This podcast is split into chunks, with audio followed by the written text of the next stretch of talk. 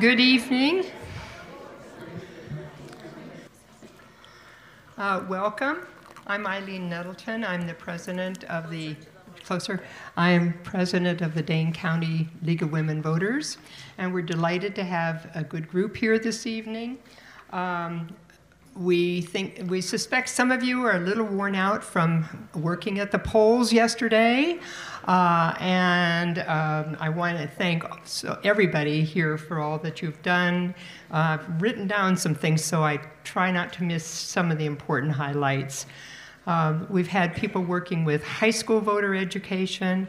We've had people working with the Voter ID Coalition, helping get ID, hanging banners up over streets to remind people to vote, uh, people working on the candidates' answers, candidates' forums, know your candidate, interviews, registering people to vote, and reminding your friends and, and neighbors to vote, and hopefully all of you got to vote yourselves. So thank you so much.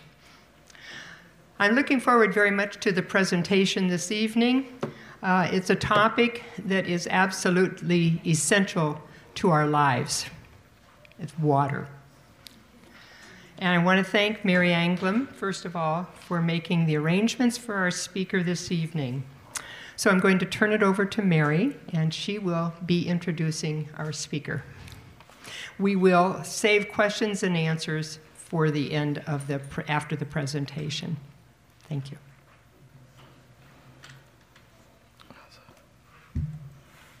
Now, see if I get close enough. Welcome, everybody. I'm so glad you're all here, and I'm very happy to be making an introduction tonight to um, a person who's really a model of what I think a lot of us should aspire to or do aspire to, or even actually have lived out in our lives already. That is someone with scientific expertise and political savvy and uh, a, a, way with kids and education, um, and a community organizer and leader. So, wouldn't we all like to have all those feathers in our caps? And I think Ingrid does. Ingrid spent, not Ingrid, I'm sorry. Yeah. All these You're looking at Ingrid. names, you know. well, Ingrid too. Um,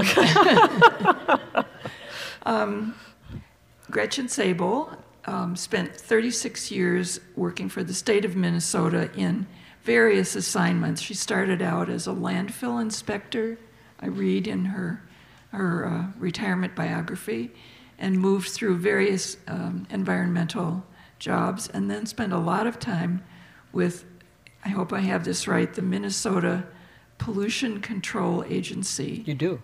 Which, um, among other things, uh, works on groundwater and septic systems. And so Gretchen is, uh, knows a lot about septic systems. And Minnesota, from what I read, has a very model um, set of regulations about um, how septic systems should be built and maintained. And probably we could um, look to them for a little guidance on that. Um, so that was her professional life, including working on the Groundwater um, Protection Act of 1989, I believe. She um, joined the League of Women Voters, however, in um, as she says, when her hair turned white. And, um, but she still worked for another, I think, close to 10 years after that, so she wasn't um, on easy street yet. Um, she, beca- she eventually became the president of the ABC um, League, which is, stands for Anoka um, something in Coon Rapids. um, and she was the first president of the Minnes- Upper uh, Mississippi River Region, ILO, which got its start in 2015. So, uh, with those responsibilities, she's been uh, a leader in the community as well as a leader in um, state regulation and state politics. And so, she's going to tell us lots about a lot of different issues tonight. And um, please welcome Gretchen Sable. Well, thank you. Thank you very much. Kelly, can you hear me? Can you hear me, Kelly? Is it working? Okay, there we go. I hear me too. Um, well, thank you very much, Mary. Um, uh, a little bit about where ABC is. It's North Metro Twin Cities. And so Anoka is the A, and B is, oh, I'm sorry. I, I, wander, I wander around. B is Blaine, and C is Coon Rapids, but we also have Andover, Bethel, and Champlin, so we could be any ABC. Um, as leagues go, you know, the locals close and they keep accumulating, and so we are a whole bunch of cities now. Um, the Upper Mississippi, what I'm going to do is I'm going to tell you a little bit about the Upper Mississippi and um, kind of how we came to be. I will recognize Ellen. Ellen Rossborough was um, one of the founding mothers of UMER as well. Um, and she started before I did, but she backed up quicker and she got to be treasurer, and I had to be president. So, but it's been good. I, I, have really loved this. I'll tell you, this has been like the best time of my life. When you talk about what you want to do in retirement, and you, find, and you find that you can go out and you can talk to people that are polite and listen to you. You know, as a regulator, I talked to a lot of people that were not polite and didn't listen, and I, I, I lobbied a lot, and they don't listen at all. But now, if I go and I lobby as League, I say I'm with League of Women Voters, and the legislators put down their pencils and they turn and listen. Oh my. So, anyhow, so I'm, I'm having a great time, and this is just wonderful. Um, let's see. Uh, what else do I need to say? I'm just going to plow in here. Oh, that was the other thing. As a, as a former regulator, I never got through a talk without people interrupting me. So if there's something you want to say, feel free. Um, I, I, a lot of my talks ended up being way long, but we covered what people wanted to hear. Um, so, well, look at that. So long ago, almost 100 years ago now, there was this idea that a bunch of citizens could get together and work on good ideas and good government. And so I guess I have to point to that. I'm going to tell you about. Is it going? No. Oh, there it goes. Do I have to stand over here? I don't think so. I, think you just have to press it right. Okay, I just have to pr- press it right. Well, thank you. Um, so we call ourselves UMER. It's um, the League of Women Voters Upper Mississippi River Region Interleague Organization. An interleague organization is um, what I'm going to kind of get to. So uh, I have this set up so it automatically advances, so we're going to get nervous going back and forth. I'm sorry. Um, so, like you know, League of Women Voters is comprised of local leagues, mostly for a given city or county, and you all know that. So you, you have all these little local leagues. I pressed it right that time. And they all report to state leagues. The states kind of bind those local leagues together into state groupings, and they advocate on state level. Um, and then the LWVUS ties everything together and advocates on federal. And you join at one level, but you get all levels. And, and so this is something that we need to remember is that we're integrated across this. I, there's a lot of outreach on local issues, some on state issues, but LWVUS is hard to get a grasp on. So you have to remember that too. So anyhow, an, an ILO then, an interleague organization, is something where you join together around a certain geography or a certain kind of topic. So, well, where'd it go? Dang it. There it is. There's an ILO. So it's a bunch of local leagues together. We have 20 some ILOs in the US, of which I don't think there's any in, in Wisconsin besides Lake Michigan. Uh, we do have two in Minnesota as well. So, two of the ILOs that we have are larger and they incorporate leagues from multiple states. I'm, I'm going to make you nervous. I'm sorry. It's almost done. So, anyhow, Lake Michigan and Upper Mississippi is multiple states. This is Lake Michigan. They have the Lake Michigan watershed. They have 45, some, maybe not quite that many members, um, all in five different states, just like we have. And so this group has been around since the well, 45 years, whatever the math comes out to. And they largely incorporated around um, some water issues, but a lot of development issues too, because there's a lot going on in that watershed with um, the growth of steel and mills and, and nuclear plants and all that, and how do you do with all that? And so they, they, that was them. This is um, Henrietta Saunders. She was president of Lake Michigan when I was on the left, and Judy Beck. Um, if you look at this, you'll see that Chicago here is actually in a different watershed, and that's because they changed this river to flow out instead of in to Lake Michigan.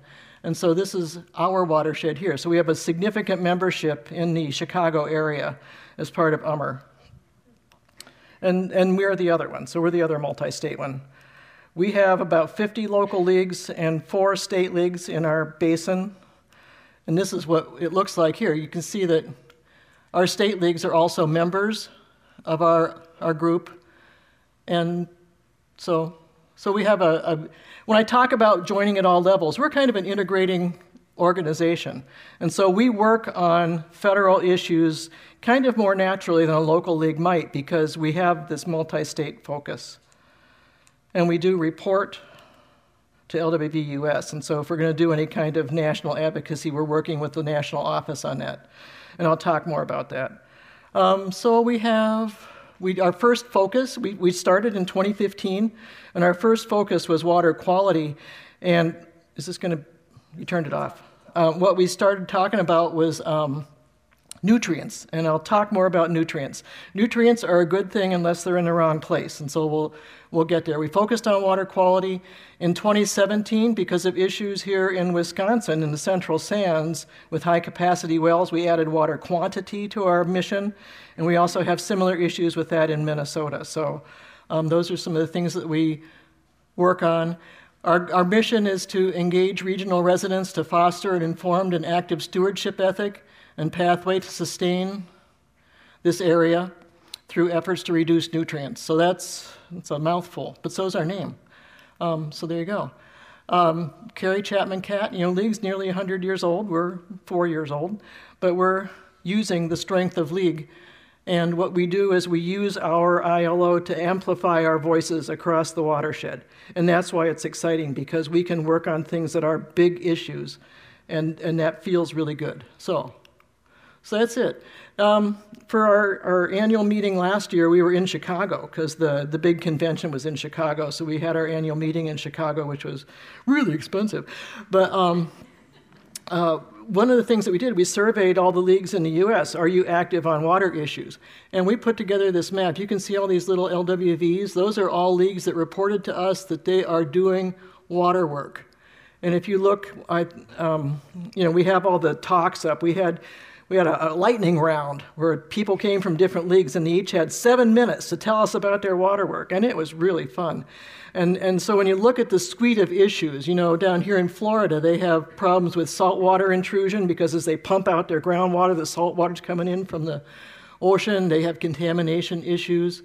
Ohio has, um, up here in Toledo, have you been following that? Remember Toledo's water supply went down because of algae? Well, that's a, a, problem throughout all of Ohio. And I heard today when I was driving down here that Lake Superior, we had algae blooms in Lake Superior last year. Oh, so there's lots of stuff that happens. Um, water, lack of water issues out here in the thirsty West, and that's another kind of thing. There's a, um, you see this cluster of leagues up here and this little cluster down here? It's interesting, they're working on the same issue but from a different end. There's a pipeline being built that's going to bring water from Northern California to Southern California. And so, depending on where you are on that, you might have different views. And so, leagues are, leagues are active in water issues, and it's, it's been an interesting thing to look at that. Ha! So, this is Hydrology 101. And what I will promise to do is look at your eyes, and if you start to fall asleep, I will not do much of this. But if you love it, I will keep going because I love it too. Okay? So, y'all know what a watershed is, right? A watershed is a geographic area where the water that falls here all goes to the same point. So, this is a, a little better drawing. You can see the rain falls, it ends up at this discharge point, and then it infiltrates into the ground, and so groundwater is part of a watershed too. And we want to remember that. So, when we talk about the upper Mississippi Basin, that means all the water that comes down well, I'll get there. Um, a better picture of groundwater, because I'm going to talk a little bit more about groundwater. Groundwater is like one of my favorite things. Um, anyhow, you can see that the water table reflects what gets down. When you have a well, it will withdraw water, so that's the issue with the high capacity wells. If you have, if this was paved, you would have a lot less infiltration, so we have less infiltration because we have more pavement now. So that's how water works. This is the, oh, I'm sorry, it doesn't turn out very well here, does it? That's the upper Mississippi watershed. And it starts off way up here in Canada in the Rockies, and this is the Missouri River. You can see the Missouri coming down there. This is the Ohio River flowage. It comes from the Adirondacks, and up here it's almost to the Great Lakes and comes that way.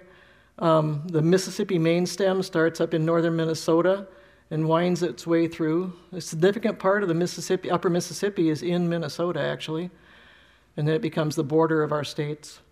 So um, when we talk about the upper Mississippi, then we're only doing part of that basin. We're not doing the Missouri, we're not doing the Ohio, and we end up with basically this area a titch of South Dakota, a titch of Indiana, a little bit more of Missouri, and the four states of Minnesota, Wisconsin, Iowa, and Illinois. So, whenever our group started up, we contacted Missouri to see if they wanted to join, and they said, "Oh, we got our hands full with other stuff," and so they didn't. Um, and I think that Indiana's already part of the Lake Michigan group, and we didn't ask them. And South Dakota has two leagues, and we didn't ask them. So, um, so there we are. So that's our states. Come on, there we go. Looking at Wisconsin, you have three different major watersheds. So you have the northern part goes to Lake Superior, the eastern part to Lake Michigan, and this is all Mississippi River. You can pick out your big rivers here the Wisconsin, is this the Black River, I think, Chippewa, and the St. Croix. And this must be the rock down here. And so that means that the Yahara is probably one of these watersheds, right? Yeah. So, come on. Ha. And there's the Yahara. So this on this graphic you can see the land use, and I didn't I don't remember the date of this, but you can see that there's open water. So here's your lakes. Ah, I saw loons when I was coming over today. So the loons are back. Yay. Um, so the loons are here, and I was on I must have been on Lake Monona. I was seeing them.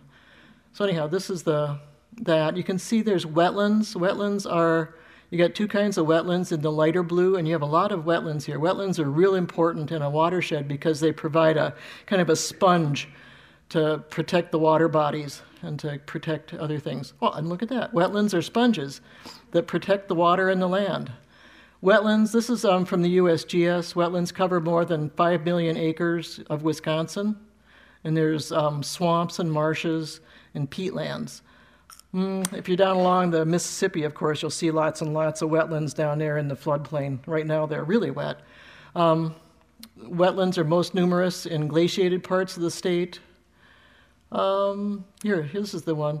Wetland acreage has decreased by nearly half over the last 200 years. And Wisconsin was the first state to adopt water quality standards for wetlands. This little guy is a newt. It's kind of cute. A cute newt. Um, groundwater, you know, groundwater lives, uh, occurs in different, if you dug a hole and you just went straight down, you would find different kinds of soil and then you'd find sand and things like that, and then you'd probably find rock. Maybe quicker here, you'd find rock. At my house, it's 200 feet before you find rock because the glaciers left a lot more where we live. So anyhow, you have this whole column of stuff, and it's all saturated, and there's, there's, different kinds of aquifers, and they're separated by layers of clay and separated by how they perform. And so, when you look at groundwater contamination susceptibility, this is a, a thing from '89. That was Minnesota did one in that time too. You can see the orange areas are the areas where groundwater is more susceptible to contamination from the land surface. Um, this is your central sands right here. And if you look at this one, this is probable yield, means how much water is going to come out of that well. There's that same area. So we can see that the highly vulnerable area of Wisconsin, the central sands, is where it's very, um, there's a lot of water there too. Um, you have karst in this area, and karst is a problem. You also have karst down here in the driftless area. So you have a lot of areas where groundwater is very plentiful and also threatened. Um, a resource that you have and I just put this up here because I came across it. Um, the the um, UW Stevens Point Center for Watershed Science and Education is run by a guy named Paul McGinley, and it's his wife Jerry that's our treasurer. So we um, have kind of an in there, and um, Jerry's a very good scientist in her own right, and we appreciate having her with us. She's also an excellent parliamentarian, so she always keeps me on the straight and narrow, um, which is I need. So that's good. But anyhow, this is a great resource. And I know these guys would come out and give talks. And so if you really wanted to get down and dirty into the groundwater issues, that would be a great resource to have them come out. They gave a talk in Ripon recently that I saw. Um, Ummer has been working on a bunch of things. Like I said, we chose nutrient loss reduction as our first focus. This is the headwaters up in northern Minnesota. Um, that means that helping people keep nutrients where they belong, not in our water, because these ex- ex- excess nutrients can cause algae blooms and they contaminate the water with. Um, so when you hear those blue green algae warnings, you remember the hearing those? And don't let your dog in the water. Well, that's because there's microcystins, and microcystins can harm people too. And so, if your water supply is developing algae, you're going to have problems in your water supply with microcystins and other kinds of harmful HABs, harmful algae somethings. Yeah, everything has an acronym. Yeah, P, problem. Anyhow. So algae is a problem for people, and it also uses up oxygen. You know, when you think about it, plants make oxygen, right? But at night they use up oxygen, and when their cells die, they use up oxygen. And when you have a big bloom, you'll have a lot of deadness around the bloom. So anyhow, we picked that. Oh, that's the dead zone, and um, and we've been working toward this because that's the other thing. All four states. Uh, there was a as as the as we learn more about the dead zone so all the water that comes down contains these nutrients, and the algae gets out here into the Gulf, and it lives its life cycle, and then it dies, and it creates a dead zone as the as the decomposition uses up all the oxygen. So the dead zone's about the size of New Jersey now. There's other dead zones. There's one in um, Green Bay, from the discharge in Green Bay. There's several off the East Coast and more around the world. So it's something that as we are eu- eutropifying, making things more eutrophic, we're, we're getting more problems with that. So the causes of excess nitrogen, this is from a study in Minnesota. I think it's probably about the same. 70% comes from farm fields, mostly through drain tiles and runoff from crops. And then about two thirds is from human um, stuff in urban settings and industrial. So, you know, we can do a lot with this, but until we start to address farm issues as well, we're not going to get there. Um, so, the two nutrients that we talk about are nitrogen and phosphorus, and they allotted a share. So, when you think about what comes out down here at the mouth, how much of that comes from where? And we see that in nitrogen, it's Iowa, Illinois, and Indiana are the big ones with Minnesota, Wisconsin, and the other corn states kind of in there. Um, and then phosphorus is a different kind of nutrient, and you can see similar, similar um, footprint. The thing with nitrogen is that nitrogen, we have a lot of nitrogen in our waters up here in the Midwest, and it's not the limiting factor. Phosphorus is limiting factor for us, and so when phosphorus gets in our water, we get blooms. Um, down in the Gulf, it's the other way around, and so the nitrogen is causing the issues. But they both have to be there, so we try to work on both. And maybe I'm just not pressing it right, right? There's an arrow on the right, yeah. Oh, there it is. Oh, no. Are you at the end of the, I'm not the end of anything. well, you can press the arrow on this, on the, Whoa, watch out that. Oh. To use the Java command, you need to install a JDK, okay? That just pops up spontaneously. Okay. Well, good. Well, and this just shows where soybeans are planted and corn. So we see some pretty similar similarities on where all the nutrients are coming from. And we know that these aren't areas that are real densely populated. You know, our dense population's over in the East Coast. So what's all this? Could it be agriculture? Um, an interesting fact about farmland is that a lot of farmland, half in some places, is owned by women who do not farm it. The farmers died and the wife owns the land. And, or, you know, through other means. But women are generally not the active farmers, they rent it out. So, how would you work with this group? And um, we were working with the Land Stewardship Project in Minnesota, and they were putting on workshops for women that own land and rent it out. And in these workshops, they would say, So when you're talking to your farmer, here's some things you can talk about, and this is why soil health is in, important. And now we're working also with the, um, uh, and I'm bringing this up here because they want to work with people in Wisconsin too. The Izaak Walton League started something called the Upper Mississippi River Initiative, and it covers the same four states that we do. And what they're trying to do is community engagement for clean water. And they're starting with more of these absentee landowner workshops, and they're looking for partners in Wisconsin. And so, if that would be something that you would be interested in working on, they um, are actively seeking people. They've been talking to people up in the Stevens Point area, but they need more partners. And when you look at you know these women, they're not living out in the land. A lot of them they're moved to town now, and so we need to find ways to reach out to people like that, and um, and talk to them. So so anyhow, we're working with them. They would love to work with you. This is one coming up next week. If anybody wanted to scoot over to Owatonna, Minnesota, um, it's free. You get free lunch and treats. And what they're going to do is just talk to you. They have um, a soil health specialist from the um, uh, USDA come and talk about why soil health is important, how to improve soil health. They have farmers that have used these techniques and, and know what it works, and so it's not just pie in the sky. So these are all things that you can do. Um, if anybody's interested in that, I will tell you how to get in touch with them. They'd like you to register so they have enough sandwiches. Um, another thing that we're working on is trying to improve the profile of the color of the land. I mean, that sounds silly, but um, when you think about a farm field, it is not green most of the time. It is green for three months, and otherwise it is brown. And so, if we could have it be forever green with cover crops, you would have that much more nutrient uptake and you would also not lose it to erosion. So um, we talk about the benefits of living cover, color, cover, living color, living cover. And the University of Minnesota is trying to have a project called Forever Green, where they're working on different perennial crops. Um, the state of Indiana is a real leader in cover crop utilization, but you know they have a whole different climate there than we have in Minnesota.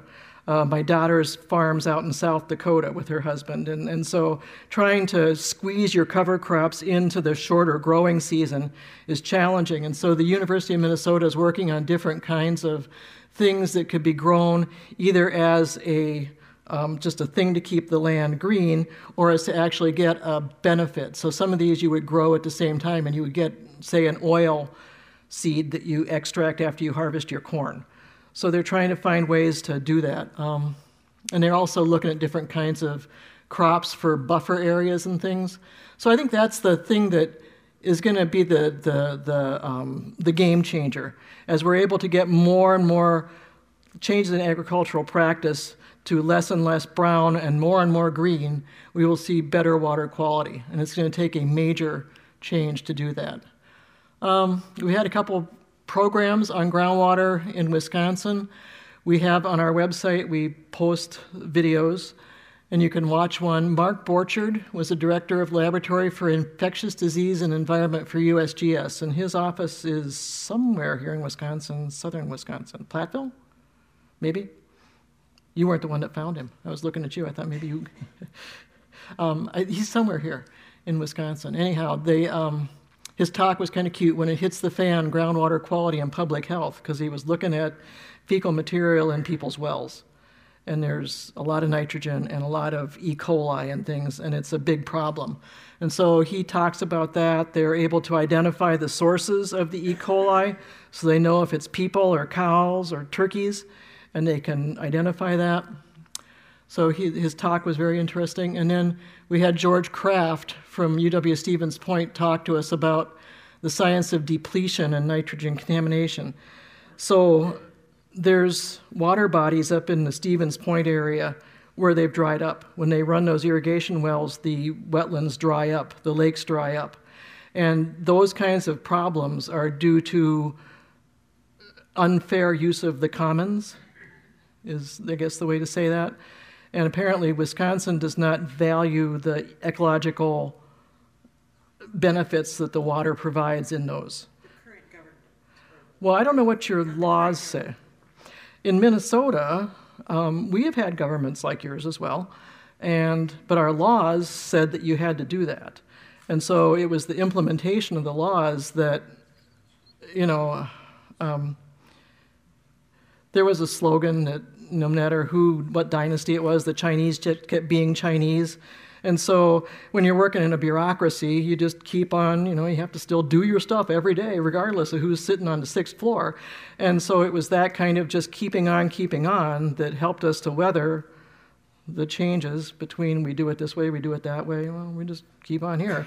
And so for us in Minnesota, because we had strong, strong laws that value ecological, the ecological value of wetlands and waters, that's what's protected us. And so maybe that's something to look at here as to how your laws are written. I can't believe your laws are.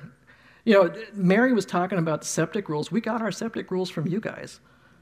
We, You don't have to yeah, You prevent them from doing science and you fire all your scientists. yeah. You can have all the law you want. Yeah. So, so anyhow, um, I, will share something from Carolyn and, on that.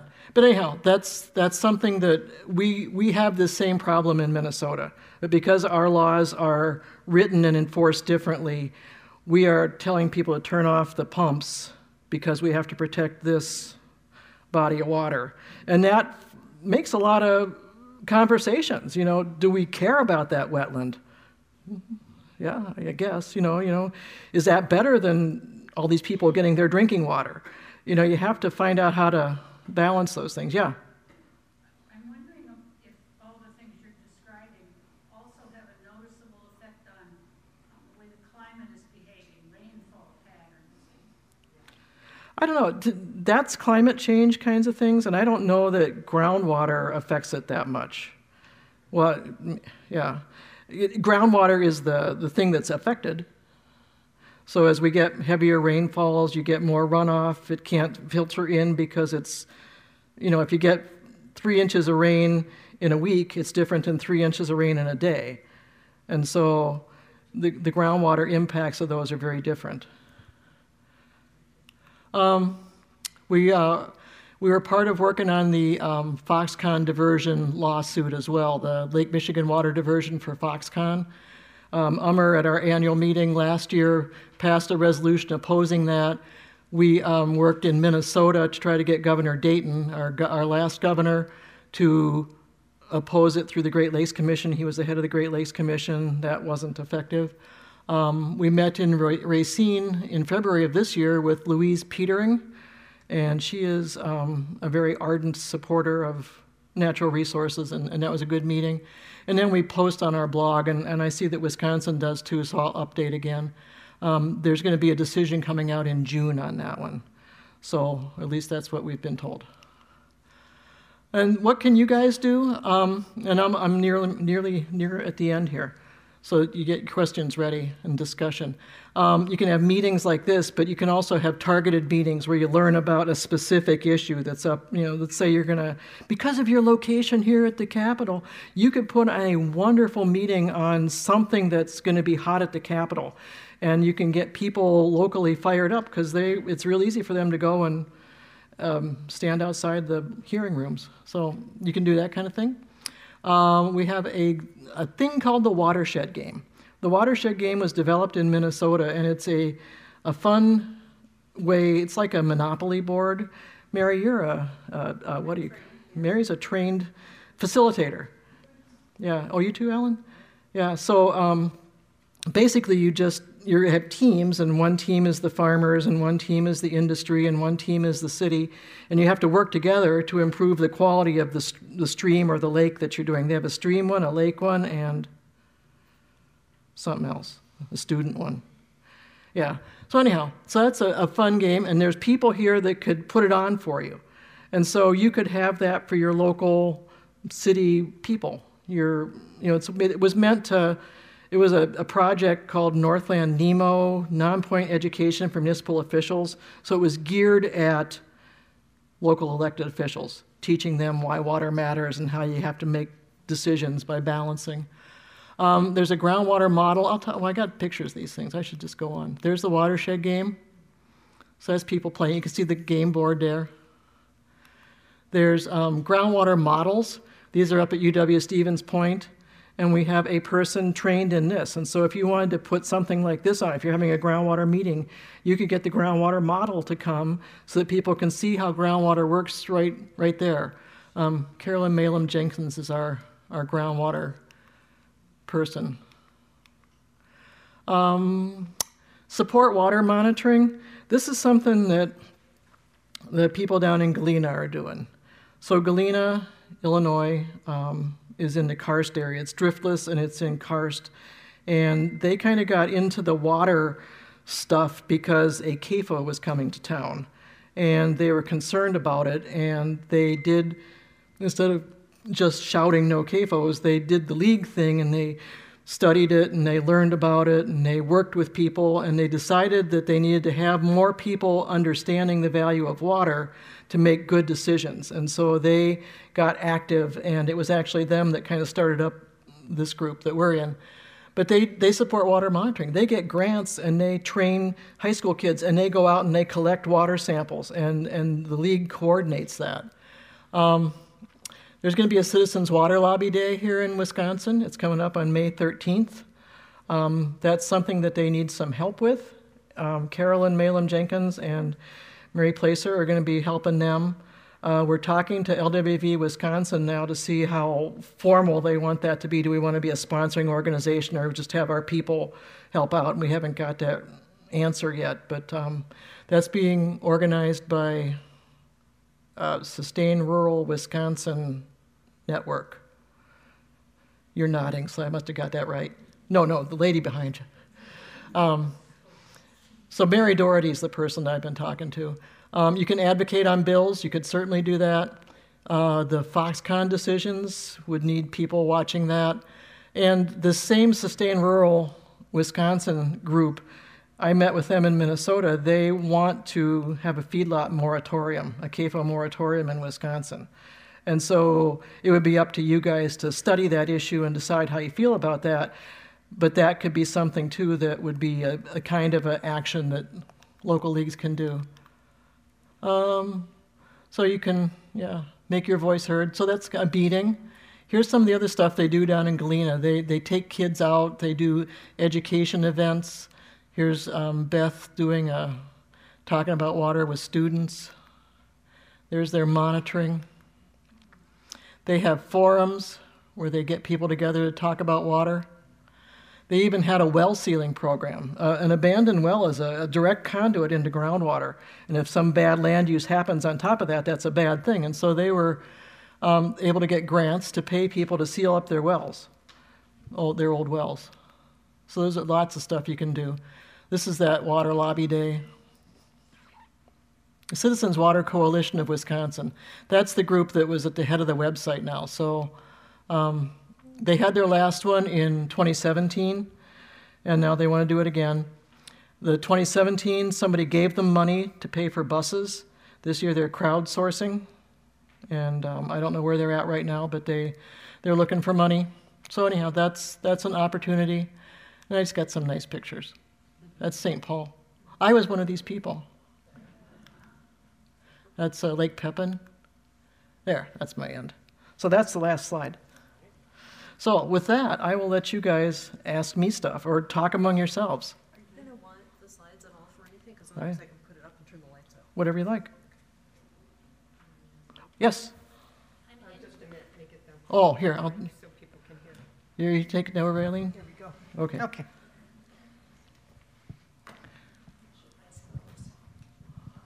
Like, I'm interested to know um, if fracking in the western, northwestern part of Wisconsin, how that's impacting groundwater. Um, And, and if the league is doing it, and if your group or if the league is looking at the fracking. we're not doing anything with fracking. Um, I didn't realize fracking was happening here. It's it's frack sand. Yeah, yeah. So if I could talk about fracking for a minute, I grew up in Western Pennsylvania, which is frack capital, and um, you know I, I talked to my relatives, and they um, talk about methane in their wells and things like that. So there's a lot of unexpected consequences from the actual practice of fracking. Um, when it comes to frac sand mining, that's the problem with um, groundwater because you're you have to displace the groundwater to mine the sand and that kind of thing. So um, it, it does change the hydrology, and it certainly changes the nature of an area. When you're in southern Minnesota, they take down hills, and it doesn't look like that anymore. And, and so there's those kinds of values too. But we don't do anything about that. So um, Minnesota did look at fracking as an issue, or frac sand mining, and then Winona County, where most of it happened, Im- imposed a ban, or a, not a ban, a, a moratorium. And so we're kind of waiting that out. Well, I spent many years in uh, Stevens Point, and they've had programs on groundwater for years. If you drive up into central Wisconsin in the summer, and they have these huge irrigation things, you know, and the, and the water's actually getting wasted because it's getting sprayed in the air. But one of the things that seems to me is that water has been too cheap, and so we we don't charge enough for water here. And um, I don't know what the what the solution is, but you know, the Little Plover River in Portage County dried up Yeah. because of these capacity wells, and so it's a it is a big thing up there, and that's why those people have been working on it for a long time. Yeah, it's um, when you talk about the value of water, I think that you're a state where water can't be owned by people. You don't own water rights, but your legislature did grant water rights to people recently because they changed the law that once you have a high capacity well, there will be no future review of that well, and you can have that in perpetuity, and you can sell it with your property. So you have essentially bought that water in Wisconsin. Oh, oh, is that it's stopped now? Yeah, Okay. I didn't realize they'd stopped it. I thought they had a. Uh, In the packet, there's a discussion Yeah. that that law has been stopped for the moment Okay. and told that all these uh, permits were vacated and that it is now going to the Supreme Court of Wisconsin. That case, the appeal by the large, uh, the the ones who got the uh, permits for Yeah. limited use of water. Yeah, I guess I read the part on from Clean Water, Wisconsin, but I didn't read the other part. So thank you for that. Yeah, I, we were shocked in Minnesota to see that because that was that's a very Western kind of way to handle your water, and not not the way we would like to see it. You know, when I talk about the commons, it's the tragedy of the commons and maintaining the commons for the, everyone. And in Minnesota, we view water as a common resource that we all share, and and um, you have to balance the needs. Are there others? Carol? Hey, Eileen? Carol has, Thank Um, I was impressed by your discussion of the, uh, keeping the, the uh, landscape green instead of brown. There's another really important point to make when you're, when you're talking about that. Um, Green means that the plants are growing and the root system is growing. And what's happening there? Carbon from Yeah. the air is being sequestered into the ground, which is very important for trying to control um, climate change and the um, try to bring our level of carbon emissions under control. Um, one of the things that was just in the news uh, that we have all seen is pictures of Nebraska being underwater and, and many other states in the, the upper Midwest. The um, national, I ca- I can't remember exactly the title of the group, but a National Groundwater um, Research Association, that's not their proper title, uh, finished um, research on the effects of, of that flooding. And it's going to mean that people have to test yeah, test their drinking water supplies uh, because there's a high probability of contamination because those floodwaters may be bringing gasoline spills, they may be bringing uh, manure. uh, you know they're be a bringing manure and sewage, Yeah. for sure. So the, the groundwater and the surface water are being tied together even more. Yeah. Um, thinking about, there's always problems with too much water or too little water. And in Minnesota, the legislature is maybe going to fund a project where they will try in the spring to infiltrate water for later use in our depleting aquifers. We do have depleting aquifers too, especially out in western Minnesota where there wasn't that much water to start with. Um, so that's that's a project that I always think that Nebraska should look at that because sometimes they got so much, and a lot of times they got so little.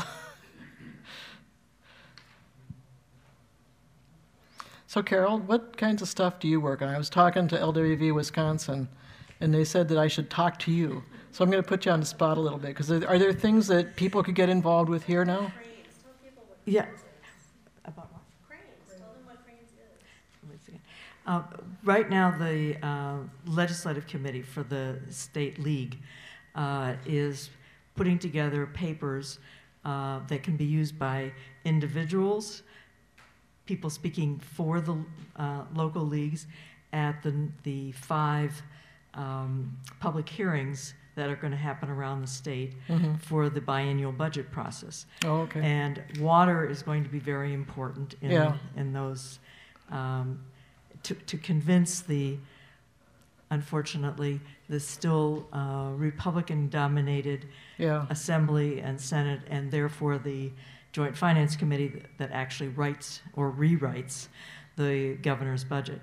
The governor has proposed that this shall be the year of clean water and has uh, proposed that a, I can't remember the exact amount of money, but a very large amount of bonding money be authorized to help um, a whole range of uh, water quality problems Mhm. and water quantity problems. One of the things that uh, uh, the league has studied is uh, the impact on um, mostly children's health of Oh. lead in pipes Mhm. uh, that are part of our um, historic water systems. Uh, he's going to enormously increase the amount of money. It's still going to be a drop in the bucket considering how much, how many miles of uh, lead pipe there are, mostly connecting the public water utility and the inside of somebody's house. Mhm. Uh, so those laterals, they're called, um, are where the, the contamination with lead happens. Um, so that's one of the things that we're asking league members to speak up either uh, uh, at a public hearing. There's one in Janesville this Friday. Um, uh, there, it's on the state league's uh, website, the locations of the five uh, hearings. There, but you don't have to go some out of town to to do to have an impact. You can go talk to your legislator at the state capitol Mhm. and make the same pitch.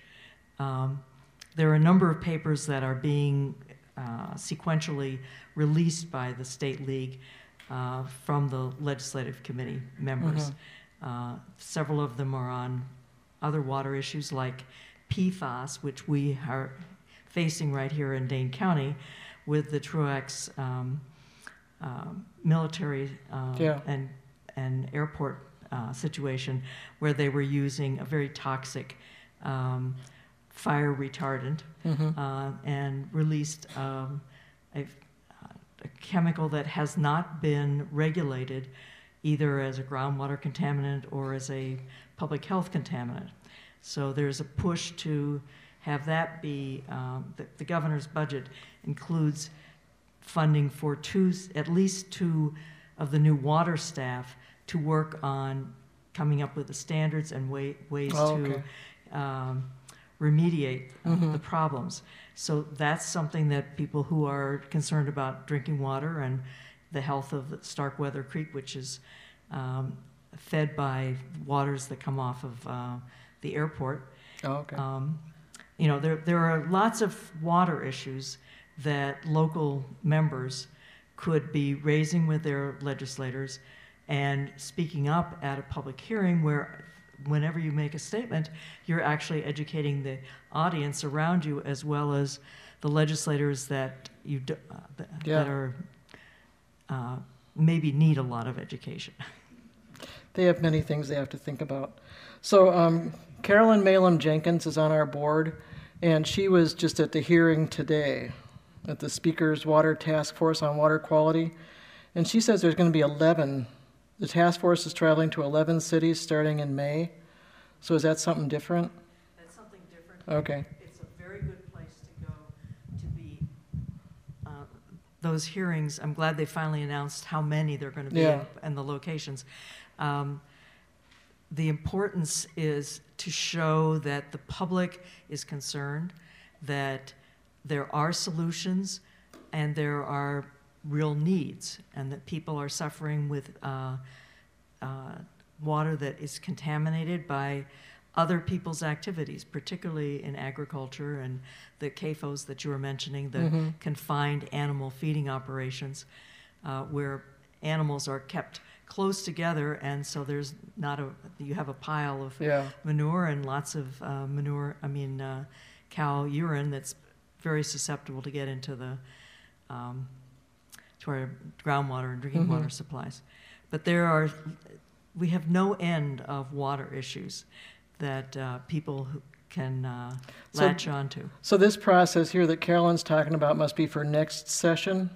No, um, it's the I don't know how you- Republican um, answer to the governor uh, making his declaration very early in his um, Oh. In his term that he was going to declare this the the year of water, and so the. Uh, uh, the, The speaker, existing yeah. the speaker wanted to make sure that everybody knew that they cared about it also. It's a great educational experience for the legislators, but also for people who want to go and find out about uh, Mm-hmm. different issues. If they're going to have 11, meet, 11 sessions, that means that probably one a month they will be um, learning, talking about different water issues. They will not run out of I don't know where issues. Lancaster is. The first one's in Lancaster on May 8th. Southeast, okay. Southwest, okay. And then after travel to the 11 cities, there'll be recommendations for budgeting and there will be legislation. The task force is made up of 15 Democrats and Republicans. So I don't know if that's 15 each or. And then she has a lot more complex things that she'd like to work with us on. So um, one of the things that we do, so Mary Placer and her husband Steve are going to take over my job as chair of this organization. Mary, you want to raise your hand? Yeah.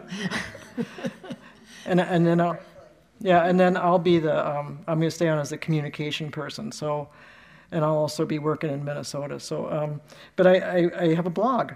And on my blog, I will, um, put information that Carolyn gets me, said she's gonna write some stuff up, so, so we'll have that.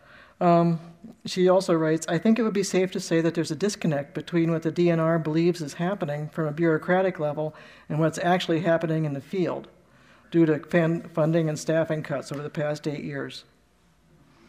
So, you know, that's, that's going to be part of the, the watchdog function that people have to perform is, you know, where's the, where's the beef, where's the enforcement? It doesn't do any good if. Do you want to, want to speak? Well, she said it doesn't do any good, and, and you're right. Um, but on the other hand, I think that the thing that League does really well is I see you, and you can give them that, that look, I'm watching. And that, that matters. You know, just seeing us sit there with our badges in the audience going, it, it, it makes a difference. We just turned our county board in, in our county this week, so I'm feeling powerful. We didn't turn the board, we changed the decision, but yeah.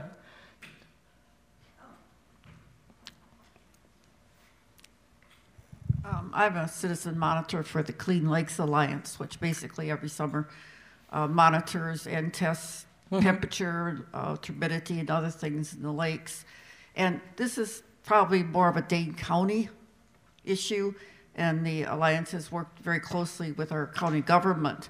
And so the emphasis is salt and phos- uh, algae in the water. We've had bloom after bloom this last summer. And um, we, of course, have a Department of Limnology at UW here in Madison, which Lake Mendota is like the most studied lake in the world or something like that. Um, Lake Mendota used to have sand bottom. Now it has about two feet of algae on the bottom, Oh, okay. And that contributes greatly as it Yeah. goes. So one of the things the county is doing, and I think it's still in the test phase, is they're looking at the streams that come into the uh, big lakes, uh, and uh, mostly Lake Mendota because um, the streams like Starkweather are not really agricultural streams, but they come in, and they're dredging those streams in areas which has slow flowing water and trying to dredge out the algae and then they'll be testing them to see if they're toxic or other chemicals in them and whether that can be reused again as a, a nutrient in the soil. So it's very interesting. Yeah. And they, uh, they do work with the farmers in this county. Um, the county does, and you know, Clean Lakes Alliance and others. It's just not the, Clean Lakes Alliance to try to come up with ways to reduce nutrients coming into the water. I think a lot of farmers have become smarter and are using drones to monitor Yeah. and test their soil for adding nutrients, and I think that's going to be a big help, uh, as well as ground cover. I know a few years ago, and I don't know if they did it this last year, the county actually paid for low-flying planes to drop uh, rye, seeds of rye, on open fields to try to create ground cover. Again, though, I don't know if it really did a lot, but it's Yeah, every little that- bit helps. That's the tricky bit about trying to seed and cover crops. You know, they're just tough to do. Um, I went to a presentation in St. Paul a couple years ago, a year ago, about um, the Yahara River watershed because you guys are actually having trading here. They were trying to pinch down the amount of nutrients that was released from the wastewater plant, and the wastewater the municipal utility said it's cheaper to pay other people to fix things than it is for us to reach that last level. And so that's an interesting talk too. Um, um, it's a young woman that's the that gave the talk. I think she's the head. I don't know. It was a good talk. She was a good speaker. Um, talking about soil and soil health, I just share a little bit about that. We have a minute. Um, so my daughter is 26 and she's 27, and she um, works for South Dakota State University in Brookings, and she's married to a farmer in a farm out there. She got her master's degree looking at soil um, carbon stores, and what they've found over most of the prairie is that we've been mining the carbon store, and now it's getting pretty depleted. And so we really need to do things because the soil t- uh, tilth, we used to call it, now it's called soil health, has been so degraded that if we don't start doing things, it will be dead soil. And when you think about the richness of our prairie soils, it's amazing that we've done that in 100 years. So, so there. Um, 8 o'clock? Is that? So Are there other questions? oh, go to 8.30. Okay, we got plenty of time. We- Well, you don't get the whole time, but. we Oh, got- okay, well- We can, we can do another 15 minutes, easy. I just wanted to tell you about a program that I've been very peripherally involved in um, for a number of years. There's a, an alternative high school in town called Malcolm Shabazz High School, and they're very big on experiential learning. And uh, they developed a program so that um, for one quarter, the students sort of go as a cohort, and all of their art and music and science and writing is all focused on um, the environment and water quality. And they do some of this kind of testing you were showing of the local water. Yeah. And then they take a um, field trip up to the Driftless area. They meet with people from the um, Trout Unlimited and Uh-huh. they learn how to tie flies. Yeah. And they fly fish and they cook their own fish and they camp out on an organic farm in, I don't know, Viroqua or someplace. Mm-hmm. And uh, a lot of these kids have never left the city. They've Yeah. never, ever been exposed to any of this stuff. Mm-hmm. And so, and then they write about their experience and how life changing it was, and they bring all the parents in, and they they engage so many community members in doing this. So they have you know people from REI that help supply some Yeah. of the equipment, and it really. Um, it's just one of those things that is doing so much good to mm-hmm. spread the, the news everywhere and get a whole cohort of kids who maybe never even thought about the water. Yeah, people um, view outside as just a place you get to between in the, the insides that you're in. And thank you for sharing that. Okay, I have the smallest question. Okay. What about the individual water user in his, in her, in her home or swimming pool? Is it important not to waste it? Oh, yeah. Yeah, the, the conservation, you I always feel if I let the water run too long between changing my toothbrushes, that's that's wrong. I'm wasting water. you know, there's little little wastings and big wastings, and um, so you need to be cognizant of the both. Um, the the easiest way to fix a problem is to use less of whatever it is that you're trying to save, and so conservation is the first line of defense, and, and, and we should do it all. Um, you know. We were talking about toilets today. I was at Mary's house and we, we passed a toilet sitting on the street. and, and she was saying that places you can't recycle toilets. but It's because they've become low flow toilets, and you can't use the old toilets anymore that that used the big gallons of water, and your washers don't. And so, actually, what we're finding now is that because we've imposed all of these things that people don't even know. I mean, you buy a toilet now, you don't realize that it's different than the old toilets but it is. And there's so much more water conservation built in now that the sewage is actually getting more concentrated. And in some places, they have trouble getting the sewage to the plant because there's not enough water to flush it through. So, yeah.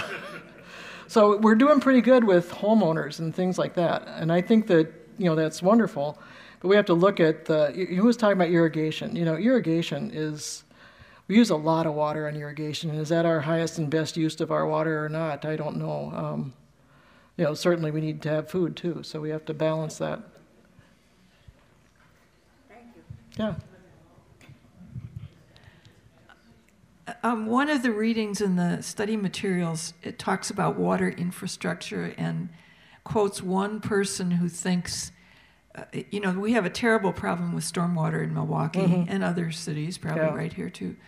Um, there are ways to engineer stormwater receptacles and flows to minimize that damage that's now happening. Mhm. Do you have any guidance to for us on that? Um, one of the stealth jobs that you didn't find in my resume was I worked in the stormwater program for a while.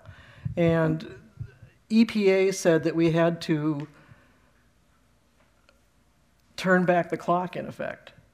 Because if we have a non degradation standard, which is what they've imposed for stormwater, you have to take your current developments and turn them back to 1977, which was whatever that version of the Clean Water Act passed. And so there's a lot being done by cities. I know in Minnesota, I assumed here as well, to to recapture stormwater, find ways to reuse stormwater. Um, in Minnesota, we have all kinds of a whole community of people who are built around learning how to do that, fostering those practices, selling the things that you use to do it. So it's uh, quite the industry. Say what? Rain, well, there's rain gardens and rain barrels on your own individual land, but cities do big deal things, and you'll see wetlands being built and all kinds of stuff to, to manage stormwater as well. Did,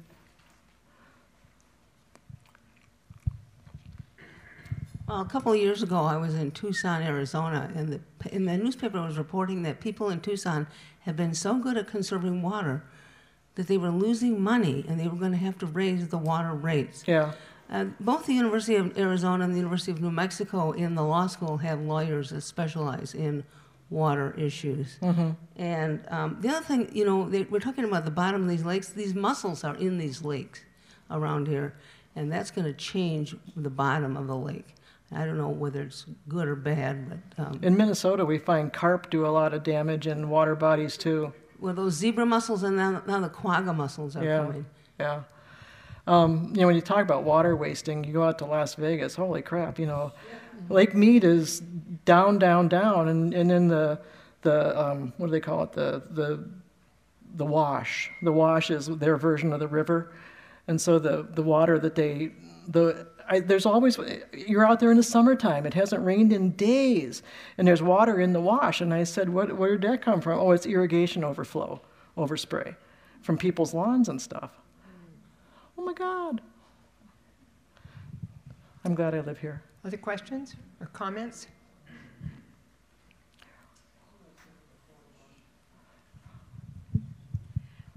One of the things that struck me a number of years ago was somebody pointed out that water can be reused.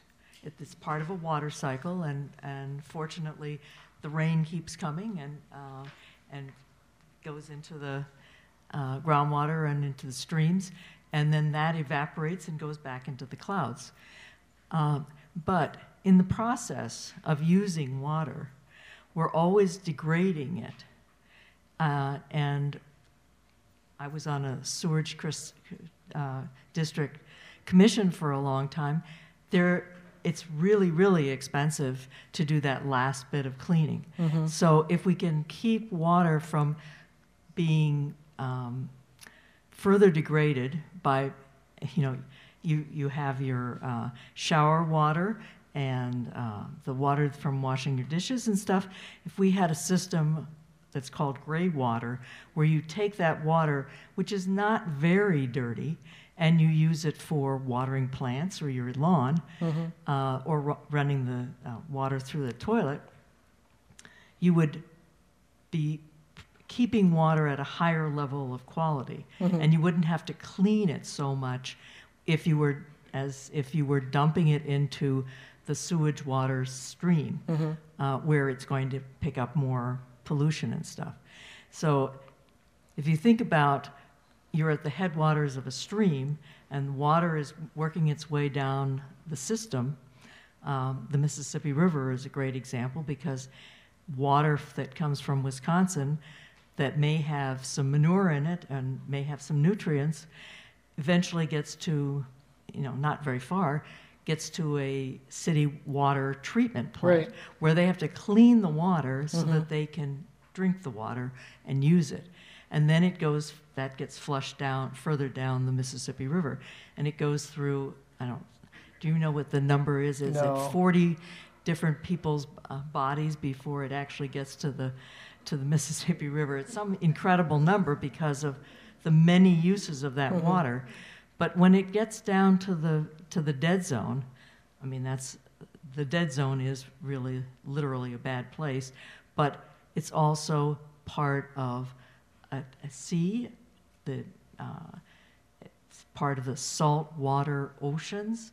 Uh, we're, we've then lost that fresh water.